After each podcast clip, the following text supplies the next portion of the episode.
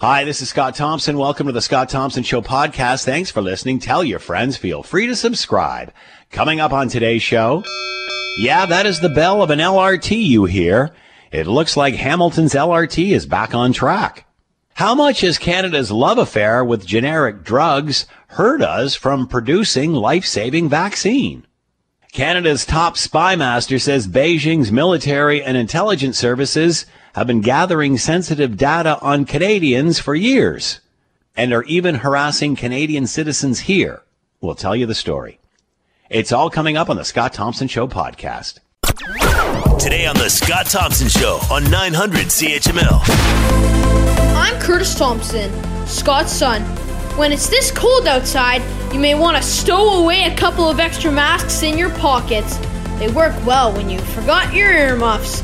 It's the Scott Thompson Home Show. Here's Scott Thompson! Yeah! Hang on, man! Hang on! Hang on! And if you're standing, hang on to that bar you know, in the love train. Uh, good afternoon. It is 1209. It is 900 CHML. I'm Scott Thompson, the brilliant Will Erskine back at the station, keeping the Scott Thompson home show between the rails. Yeah. Feel, yeah, thank you. Uh, feel free to uh, jump into the conversation. we would love to hear from you. Did the days just not get wackier uh, as we go through this? I mean, unbelievable. Anyway, uh, I'll try to stay between the rails here. All right. Uh, LRT is back into the discussion, no doubt to move our attention away from the fact that we have no COVID-19 uh, COVID-19 vaccine, but who cares? We'll take it anyway. Here's what CHML's Ken Mann had to say. The province has submitted a revised 9 kilometre LRT line from McMaster University to Gage Park for funding through the federal government's Investing in Canada infrastructure program. The estimated total cost of such a project is $2.5 billion. Flamborough Glanbrook Conservative MPP Donna Skelly says her government is standing by its $1 billion commitment. A billion dollars only builds uh, a few kilometres in order to make this a viable project, we need another 1.2, 1.5 billion dollars, and that has to come from the federal government. How City Council will respond to a shortened LRT line is another unknown, but Hamilton Mayor Fred Eisenberger says he's cautiously optimistic about getting the project back on track. Ken Mann, 900 CHML News. All right, there you have it. Uh, and the discussion is on again. My goodness, as I said in my commentary, if we don't get something built soon, the only thing we'll be able to afford is a little wee one that goes around the park with the kiddies on board. Let's bring in Joseph Mancinelli, LiUNA International Vice President and Regional Manager of Central and Eastern Canada, and is with us now. Joseph, thank you for the time. I hope you're doing well. I am. Thank you. Thanks for having me on. So, your thoughts on where this discussion is as of February 10th? What are your thoughts? Well, I'm uh, optimistic as always, and I've been accused of being worse than optimistic, but uh, I, I have a very high level of confidence that this project is going to be built. Um, I have had uh, discussions with uh, provincial officials and federal officials as recent as yesterday, and uh, I think that we're going to have a great LRT that's going to run from McMaster University right through to Stoney Creek. So when did you hear that these rumblings were back on, or for you, they've never left? They, they've never left. I, I think that, uh, you know, when the announcement was made uh, last year by uh, Transport Minister Mulroney, um, there was a, a, a, you know, information that was tabled by the province um, that, you know, quite frankly, had overly inflated uh, the numbers, you know, had uh, operating costs and a whole bunch of other stuff in there over the long term that, quite frankly, had spooked a, a number of folks at the pro- provincial level uh, on whether or not you know the project was viable. And I think since that time, I think folks have have, have had an opportunity to look at uh, the viability of the LRT line. Uh, we've had a panel here in the city that got together and analyzed it as well. Uh, the federal government has been doing it as well, and I think that the stars are are, are aligning uh, where they have uh, looked at the numbers and it's and it's viable. I think what we need to do is is get uh, both levels of government, provincial and federal, um, to uh, commit uh, their funds to the project, and then have the private sector, which we are a part of uh, with our pension plan, that is anxious to invest in the project as well. And so I think if you get those three groups together, there's no reason why um, this project can't be built. I know that the federal government today just announced another 14 uh, point something billion dollars for uh, transit as well. And so, you know, the funds are there. Uh, all levels of government are looking at shovel ready projects that will stimulate the economy because of the pandemic that we're in. What better way to stimulate the economy than to invest in a multi billion dollar LRT uh, in the greater Hamilton area? Uh, the pandemic, Joe, a big part of this, as you said, getting back, uh, getting, I- building infrastructure, people working, this sort of thing. Has this helped the discussion? You know, I think so. Uh, I think that uh, uh, the pandemic has has forced all levels of government um, that that something needs to be done in order to stimulate the economy. And in fact, most economists are, are, are pretty optimistic that when we're in a post-pandemic mode, um, that we're going to see a boom uh, right across the country. And, and we need to make it happen. It's not going to happen on its own. It's going to happen because of projects like the LRT, um, where the governments and the private sector are going to invest billions of dollars. That is going to create economic stimulus, not only in our community, but in an ex, you know extended to a number of communities right across Ontario in our case, uh, because there's supply chain issues. You know, folks that that, that are going to uh, uh, supply materials to the site as well that are not only in Hamilton but are outside of the Hamilton area that are going to um, uh, benefit from the LRT being built.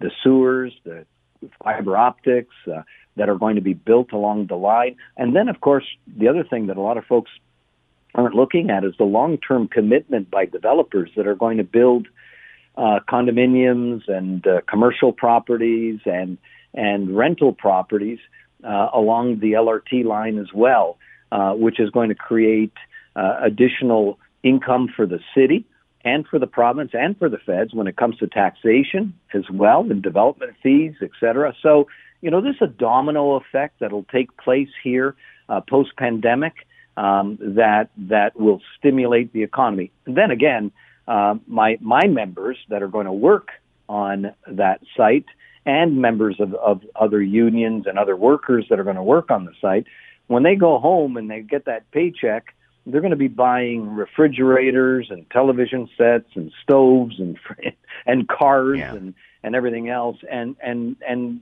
so those businesses that sell those products will benefit from it as well. So this is a, a, a domino effect that will have a, a fairly dramatic effect on the economy of not only our city but the province and the country it seems, Joe, that this uh, this project was going one direction prior to when uh, obviously Minister Mulroney came in and, and, and killed the whole thing it was taking one direction then, and it seems to be taking a different direction after that announcement. And by that, uh, what I mean, and you mentioned this, Joe, the different levels of government that are working on this and the involvement of the private sector, people such as LiUNA. Um, why were those discussions not having the not had in the initial uh, phase of all of this? It seems we wouldn't have got to where we are. Uh, why didn't we all start doing this at the beginning? Well, I think that that is a, a uh, interesting question, one that I don't have the answer to. Um, I can, you know, speculate that you know information, improper information, was available at that time. Information that now is available that that um, you know highlights the the viability of the project. At that at that time, going back a year or two, I, I think that the politics at that time interfered with with uh, proper decision making. I, I think you just have to look at you know city council in Hamilton and how divided it was uh, on the issue of LRT. That didn't help us as well. I mean, if you're a provincial government or a federal government and you're looking at uh, a very soft support for the LRT in Hamilton, I'm not sure I want to give billions of dollars to a community that doesn't want the project anyways. So, Boy, is that is that ever a reality check? Um, what about? Are you concerned about Council Joe? Because again, as you mentioned, I, can't. You know, my goodness, I remember talking to former Premier Kathleen Wynne about this, and her laughing, saying, "Yes, it's gonna. You know, we're giving you the money for the LRT," and still we were we were bickering about it. Are you concerned what what Council's going to do with this information? Well, you know, I, I'd be lying if I said I wasn't concerned. I think I think that we always should be concerned about politics when it comes to these kind of issues.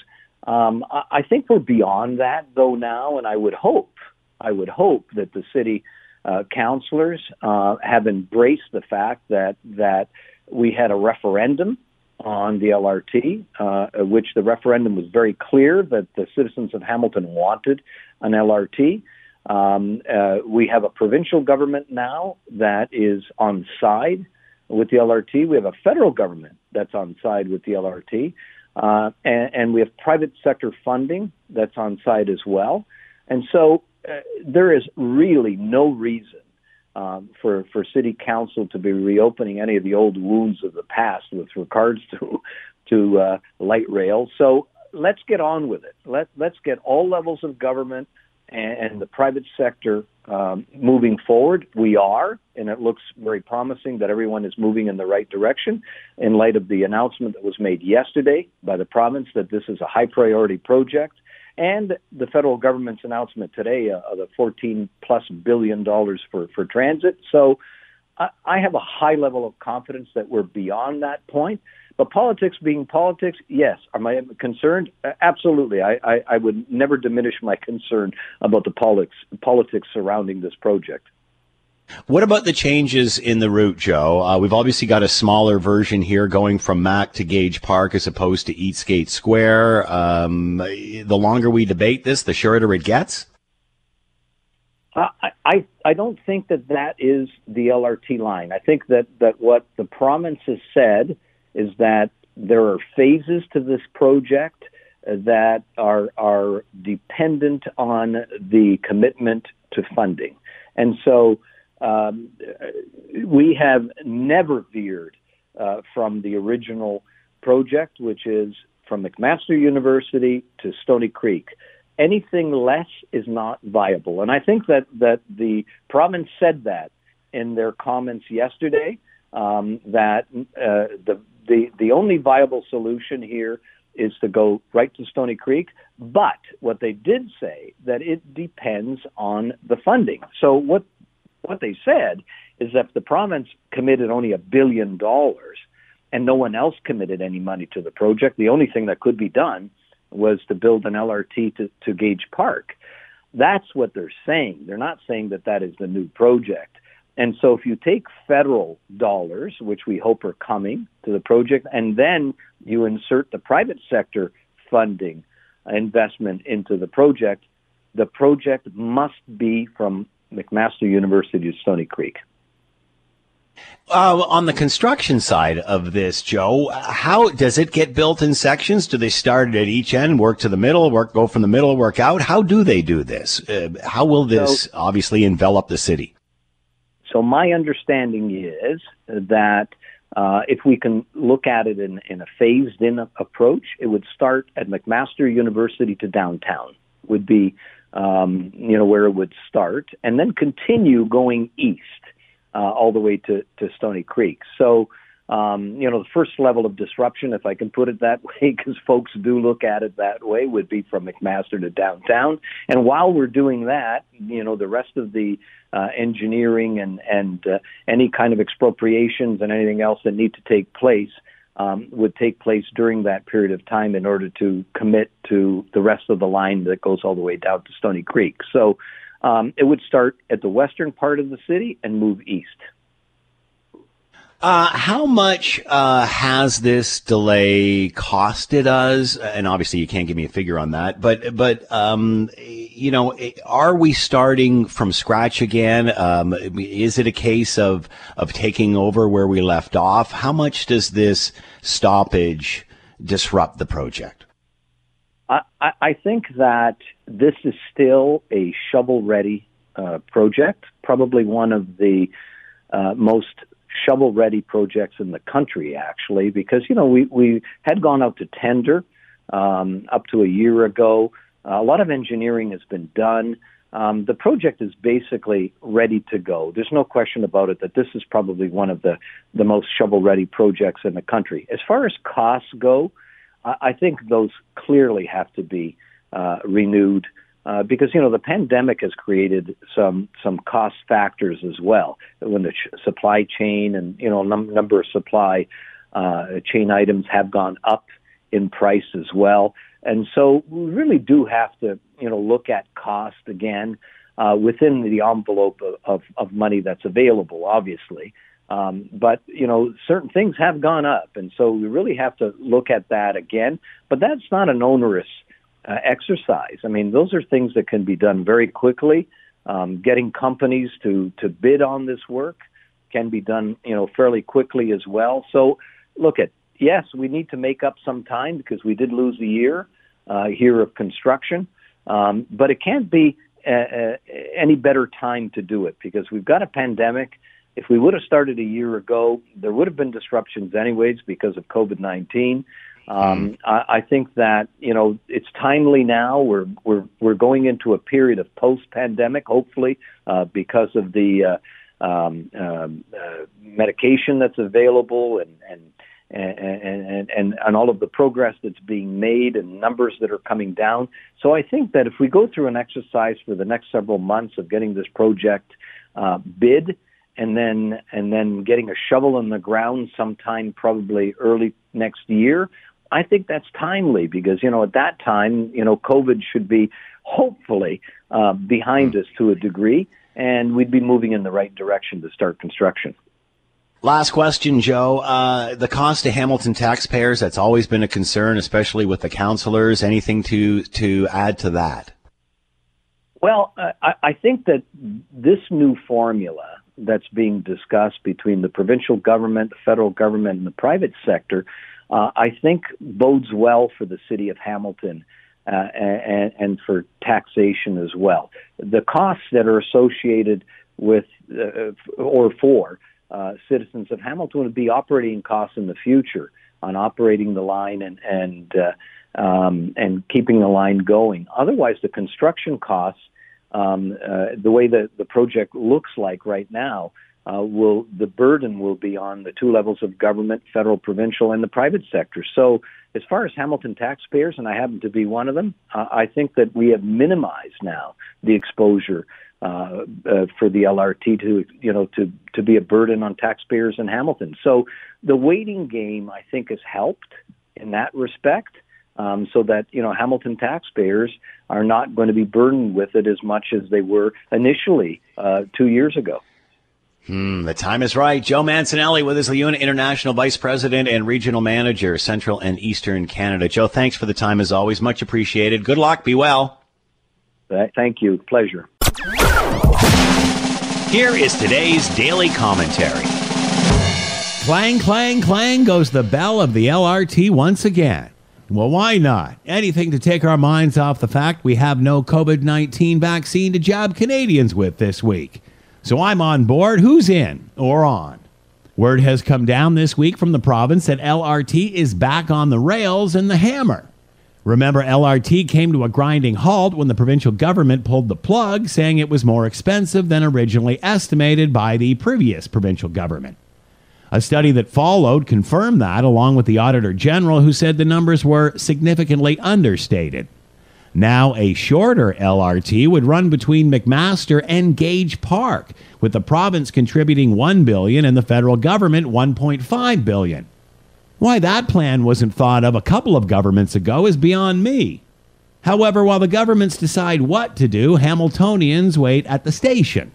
If this LRT does not get built soon, the only train we'll be able to afford is one for the kiddies that goes around in circles through the park. I'm Scott Thompson. Has the demand by Canada for generic drugs driven Big Pharma out of this country? Let's bring in Ian Lee, Associate Professor, Sprott School of Business, Carleton University. Ian, thanks so much for uh, being flexible with us today. Uh, weird day here in the Hammer. Thanks for joining us. Much appreciated. Uh, my pleasure, Scott. So I'll get right to it, uh, Ian. Uh, obviously, still waiting on vaccine to arrive in this country. Uh, not much more to to report on that front. Uh, the prime minister, uh, of course, blaming the lack of production on past prime ministers. Yet we're just you know signing U.S. Uh, deals now for production with companies like Novavax. since then, I've heard many stories of drug companies that have tried to to talk to the government and and try to do business in in Canada, and they're basically getting um, the door shut or or no, right. no communication. Uh, Diane Francis did an interesting article on this in the Financial Post. Um, but but it got to me thinking about all of a sudden the, the, the term generic drugs came up, and and we certainly know that Canada has been on a battle uh, to try to drive the the cost of of big pharma drugs down, and we can certainly see the reasoning for that. But is can you explain or shed any light onto our relationship or lack thereof with our government and big pharma, and is there any correlation with the whole generic industry? Um, yes and no. And before we get into this, because I realize how controversial it is, and it's become very politicized with you know p- people like the leaders of the NDP uh, demonizing drug companies. I do not consult, never have, never have. I'm 67. Never have consulted directly or indirectly to any drug or health or any company of any kind whatsoever, and I have no investments in them.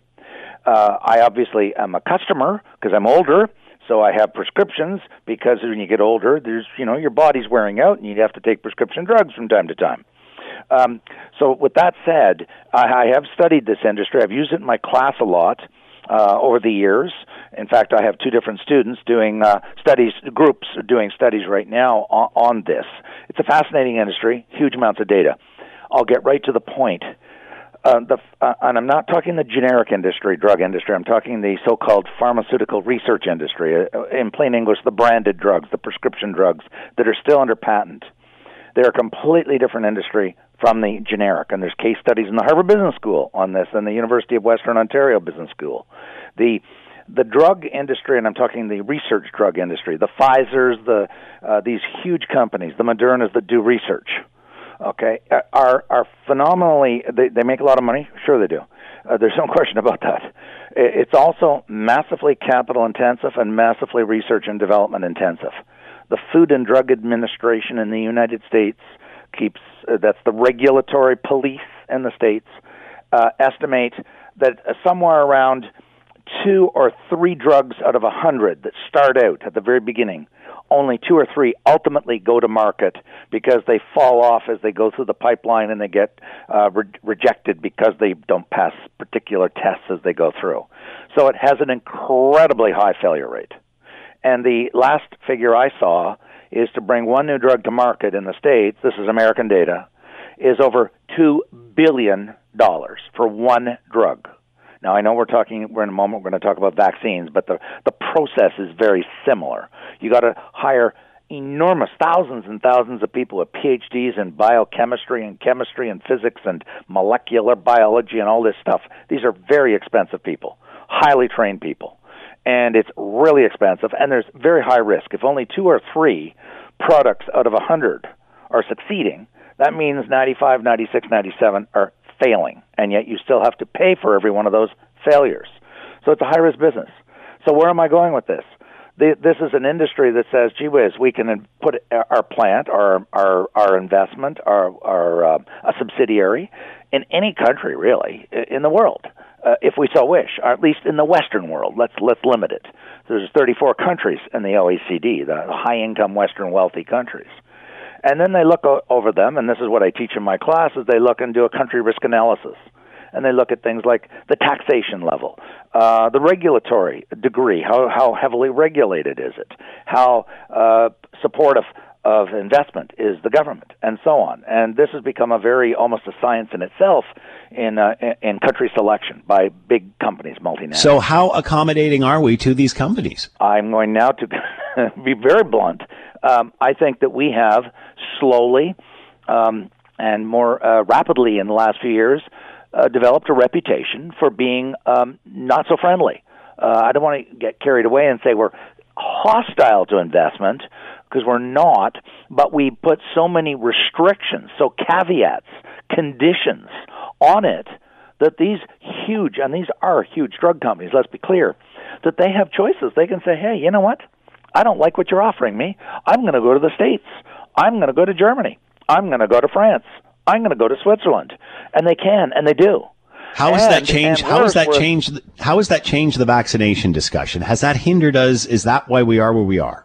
I, I believe that it's a major contributor. That when you're a small country like Canada, and I know what people like to think we're this gigantic country, but we're smaller than the state of California. We're only 38 million. We're a small country. France is 60 million. Germany is 80 million. You know, UK is 60 million. America's 330 million. We're small potatoes. So sorry, Canadians that are offended by that. I speak truth to power. I look at the data from Stats Canada, the population data. So the pharmaceutical company is saying, gee whiz, this is a small market, and it is a small market, 38 million people. And we have a government that wants to that regulates the price of pharmaceutical products, including vaccines, which is not does not occur in these other countries, such as the states. And then we have a government that says, okay, if you come here, you're going to have to do this and this and this and this and this and this and that, or you can't come here. So they say, you know what? We don't like your offer.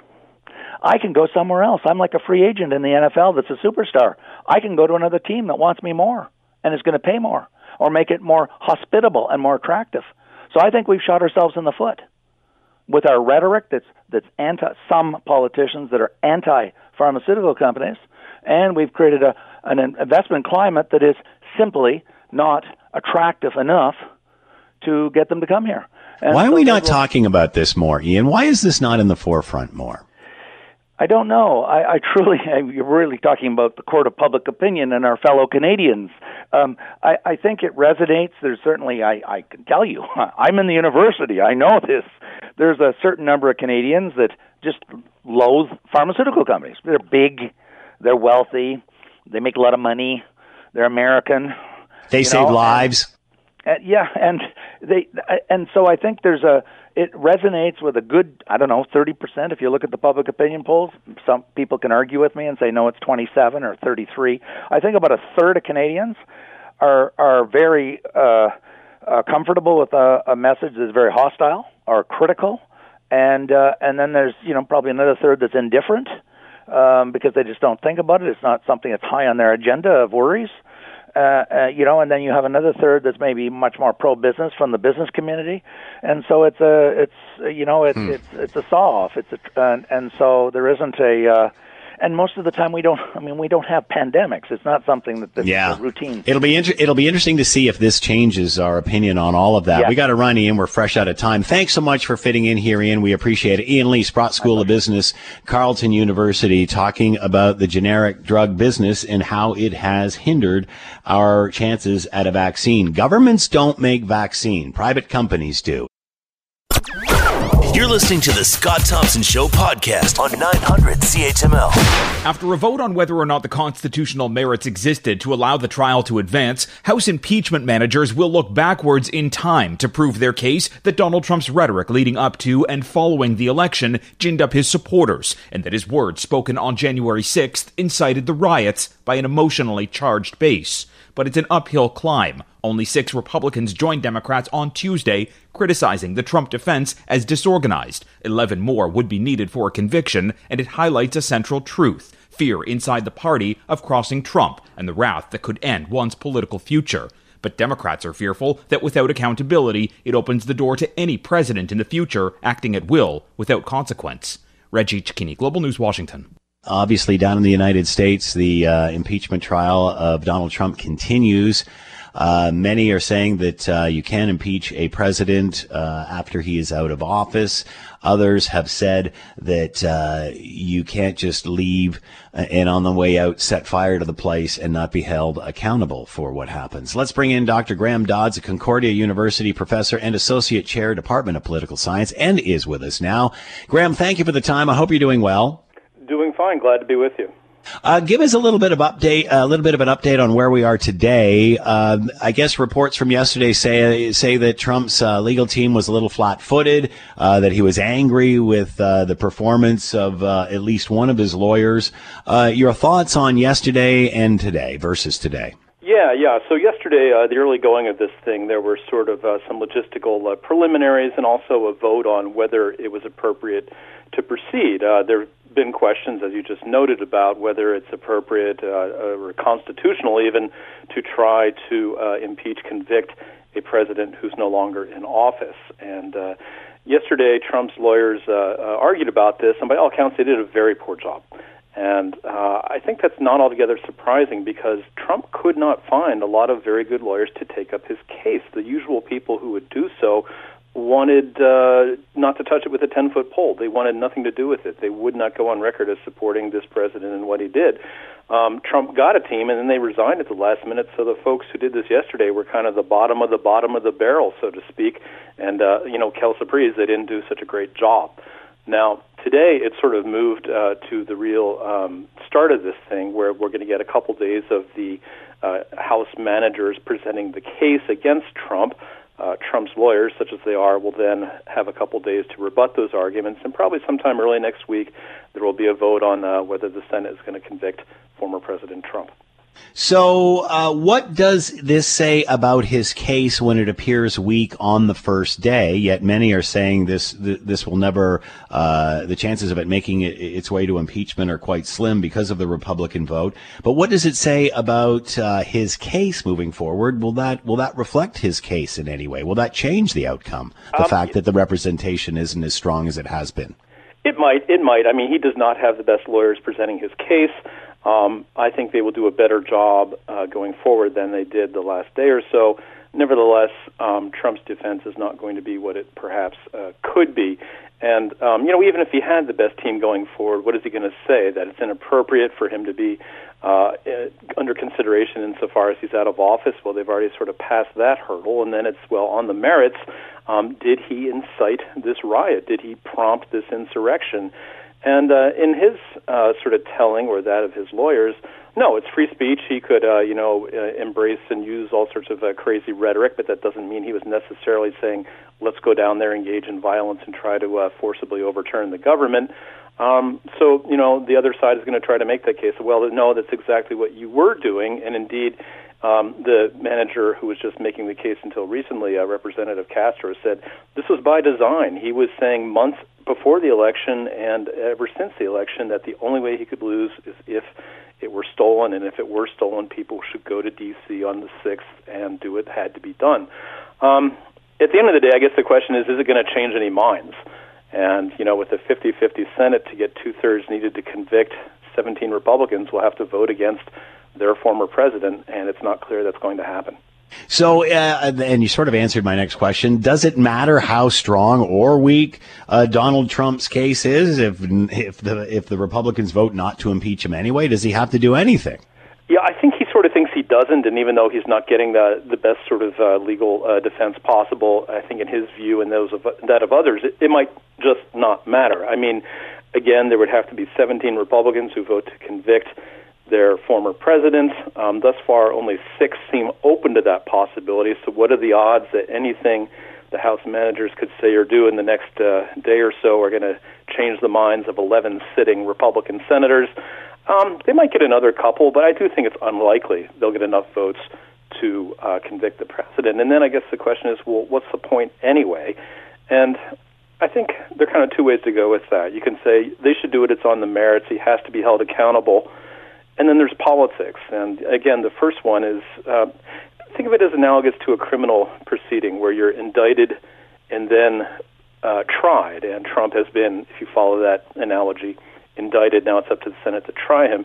You can think of instances where a prosecutor would choose to bring a case to court even if he felt there were long odds against gaining a conviction, perhaps because he thought it was the right thing to do, or it would shake mm. something else loose, or it would set a marker in the future.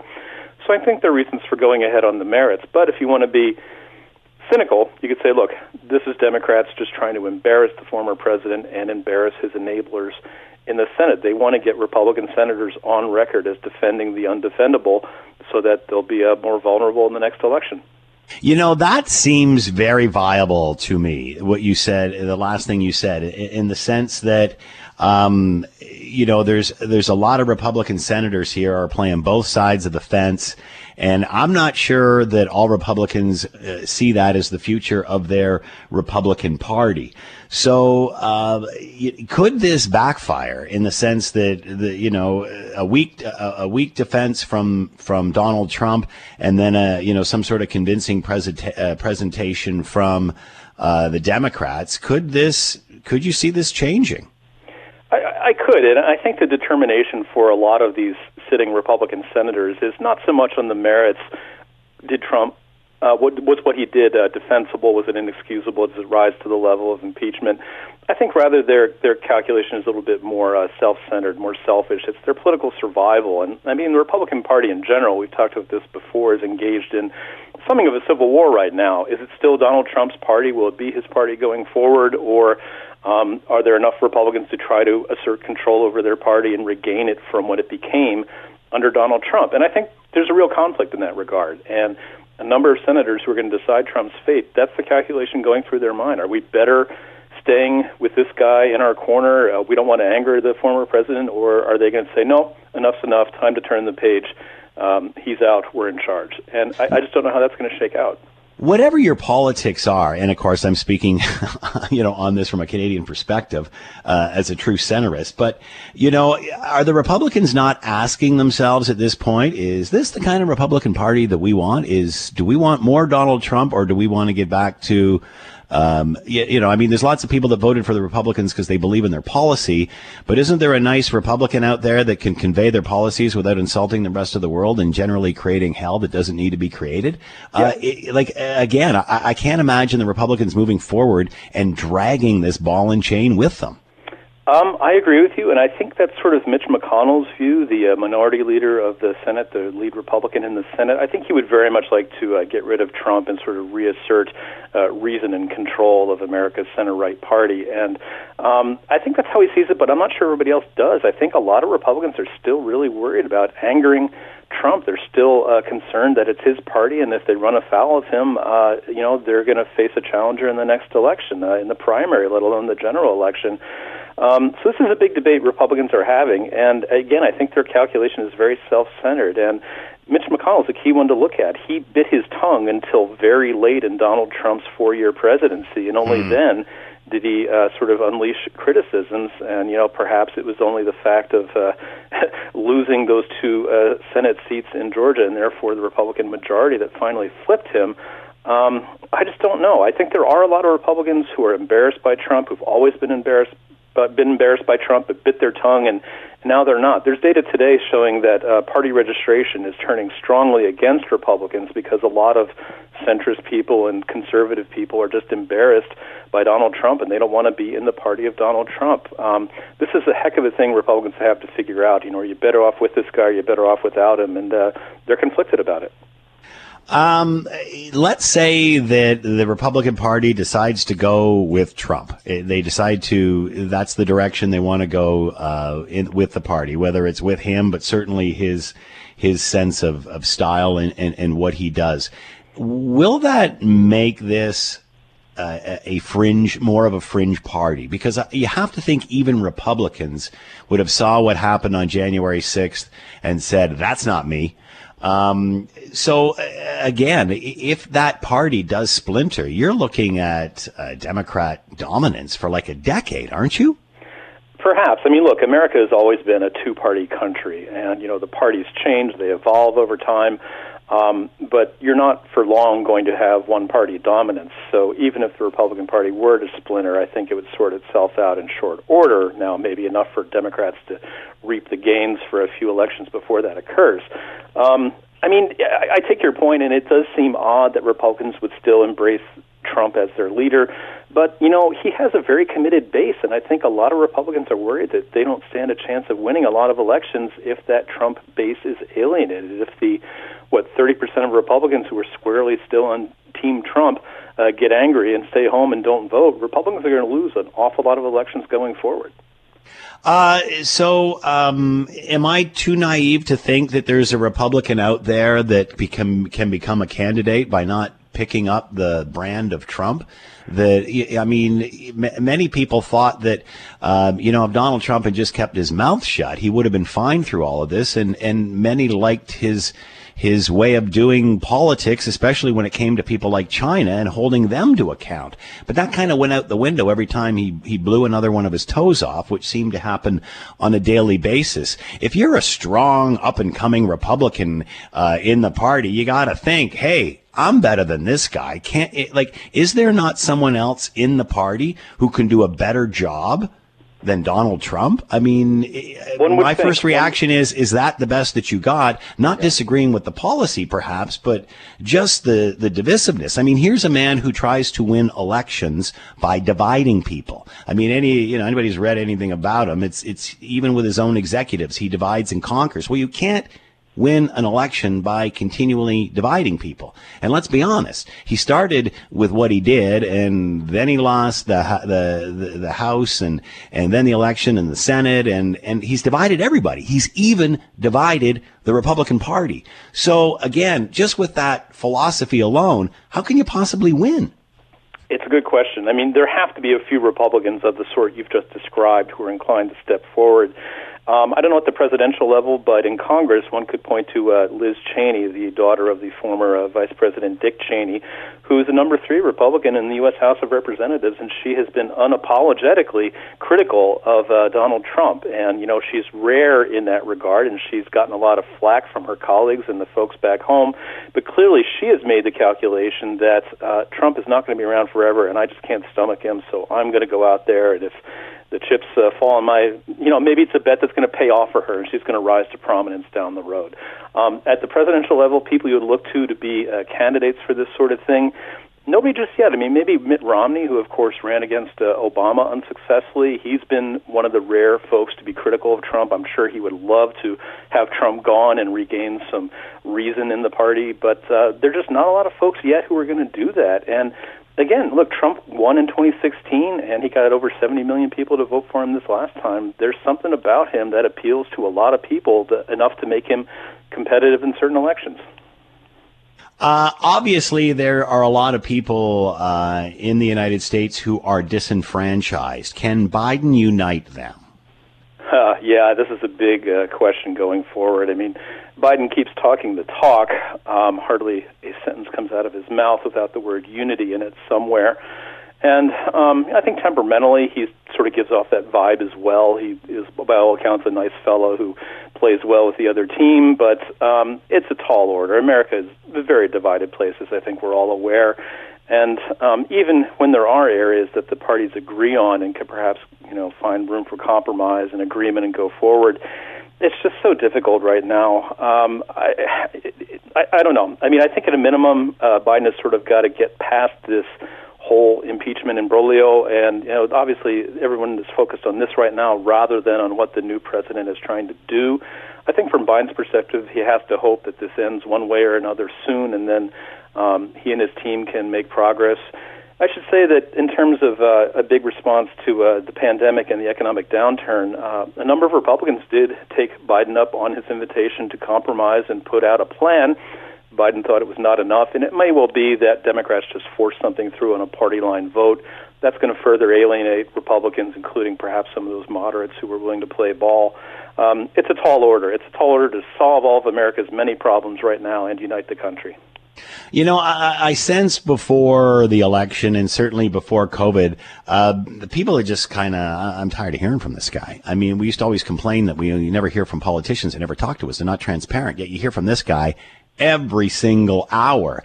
Uh, you even saw the sense of relief when Biden took over and his his press secretary came out. Um, you know, just a sense of relief from the insanity and the day to day action that would, would, that would constantly go on. Do Americans want to hear from the president every hour, every day? you know, I study it for a living, and I don't want to hear that. So I would think that regular folks would not either. Honestly, I'd wake up in the morning and I'd look at my phone, and the first tweet was from Donald Trump, and yep. some, somewhere in the middle of the night. It's bizarre. Yeah, I will tell you, I've spoken with a journalist who will remain unnamed who has said, "Gee, it seems so boring now. I'm used to ten crazy scandals every single day, and now we've got nothing. What's the next big thing to come here?" So it's it's a different sort of game. I think we forget how different things were pre-Trump. We've become used to the last four years as if they were normal, and they were not normal. They were crazy. They were an utter aberration. So, in some sense, things will get back to normal. I don't think we'll have Joe Biden issuing 10 incendiary tweets, tweets every day and, and, and lying five times before lunch. Um, so, it'll be, I think, refreshing to get back to that sense of normality. But in terms of uh, uniting the country and sort of getting civil discourse back and making it possible for people who disagree to be amicable, that's going to be a longer term project. You know, you said something interesting, Graham. You said they're crazy. Um, you have to think at some point during this impeachment trial, someone stands up and says, "This is crazy." Yeah, um, you know, this is the the, the post-Trumpian world that we're in, where one branch of the federal government could attack another branch and uh, maybe get away with it. Um, it's a crazy sort of era, and I, I think a lot of people, including uh, Republicans, would like to get back to normalcy or something a little bit more normal, if that's possible. Um, but it's it's a tall order, and uh, you know, there's still this business of uh, figuring out what to do with the former president now in the new president's second month in office. So uh, Trump is uh, a gift that keeps giving, one way or another. Graham, will we be talking? Will we be talking about Donald Trump one year from now? Boy, it's hard to say. I, I really thought he would fade into obscurity, and he has been, at least by his own standards, relatively quiet actually ever since the election, or certainly since the yeah. attack on the Capitol. People say this might be a plan, however, and that once impeachment plays out, he will be uh, back in one way or another. But look, he's been deplatformed. He doesn't have Twitter anymore to mouth off 10 times a day. So even if that is his plan, I don't know exactly what form that's going to take. Dr. Graham Dodds has been with us, Concordia University professor and associate chair, Department of Political Science. Always fascinating, Graham. Thanks so much for the time. Be well. You too. Thanks so much. You're listening to the Scott Thompson Show podcast on 900 CHML. Canada's top spy master says Beijing's military and intelligence services have been gathering sensitive data on Canadians and warned they are stealing technology and attempting to intimidate Canadians from mainland China. In a speech to the Center for International Governance Innovation on Tuesday, Canadian Security Intelligence Service Director said China poses a serious strategic threat to this country. So says Steven Chase, senior parliamentary reporter for the Globe and Mail. And the current column is Canadian spy chief calls China strategic threat. Steven, thank you for the time. I hope you're doing well. I am. Thanks. Good to be here. Boy, we certainly are hearing more and more about this uh, discussion. How has China been uh, gathering sensitive data from Canadians? Give us, uh, how does this work? Well, the uh, the message we're hearing from the uh, director of CSIS, David Vigneault, he's the current director of the Canadian Security Intelligence Service. We've been hearing this louder and louder from him over the last year. Uh, he's talking about both um, espionage, that is, hacking into cyber espionage, hacking into computer systems, as well as uh, data scraping. He's talking about uh, um, cyber espionage against our companies, uh, particularly in, in cutting edge sectors like biopharma or uh, artificial intelligence, quantum computing. He's talking also about bulk data collection, where companies just go and try to find out everything they can about you. He, in the report that Mr. Vigneault, uh, the speech he made yesterday, he talked uh, about an array of threats, but he only named or identified one country's actions, and that was China's. He talked about um, this company in Shenzhen, which has been scraping uh, information as much as it can about two two and a half um, uh, million people around the world. Uh, but he said some of that information there's no way they could have gotten or built those profiles using public information. They had to have uh, they had to have hacked into people's to to sensitive systems to get it. Um, obviously, we have looked at China as the golden goose for years, for decades now. They already invest heavily in our technology, our education system, our healthcare systems. Are they not already too interwoven into Canadian society to turn this around? Well, they are a major investor, but um, there are uh, certain areas where they're not allowed to invest. Uh, the government has control over, for instance, any efforts by the Canadian, uh, by state-owned companies in China to invest in, you know, what we consider sensitive sectors. Like, for instance, just uh, a couple months ago, the Canadian government blocked an attempt by a state-owned uh, company to buy an, an Arctic gold mine. So they have they have uh, investments in some sectors, but they have like for instance the oil patch, but they've been restricted by the government for for, for making any further investment in the oil patch, uh, the oil sands, and they've also been blocked whenever it comes to uh, what Ottawa deems a sensitive sector. Like for instance, a couple of years ago, a state-owned enterprise wanted to buy uh, a major construction company in Canada, which was doing refurbs of uh, Ontario Hydro buildings. So, uh, you know, obviously concerned about sensitive areas like that. Yet, on the other hand, the prime minister makes a deal with CanSino, a Chinese company, regarding vaccine. Is that not pretty sensitive? That was there was no money in exchange in that. That was just a, a collaboration agreement between the NRC and CanSino, which of course has totally gone off the rails. I think, as we've discussed before. So in that case, um, they those two organizations, the, the Chinese company CanSino, which of course is founded by a man who worked in Canada for 30 years, and the National Research Council, they had a history going back where they'd also worked on Ebola vaccines and stuff. So that that that particular initiative, which was launched in May and then sort of crashed and burned in August, uh, d- didn't actually involve any money, uh, as far as we can tell from the Canadian government. So are Canadians, uh, are Chinese Canadians being harassed by their home country here in Canada? Yeah, that's a that's a another uh, that's another point that the CSIS director made. He was talking about um, the uh, an organ an, an exercise that the Chinese government launched many years ago that was supposed to be an exercise, Operation Fox Hunt, to try to repatriate fugitives, criminals, and so on.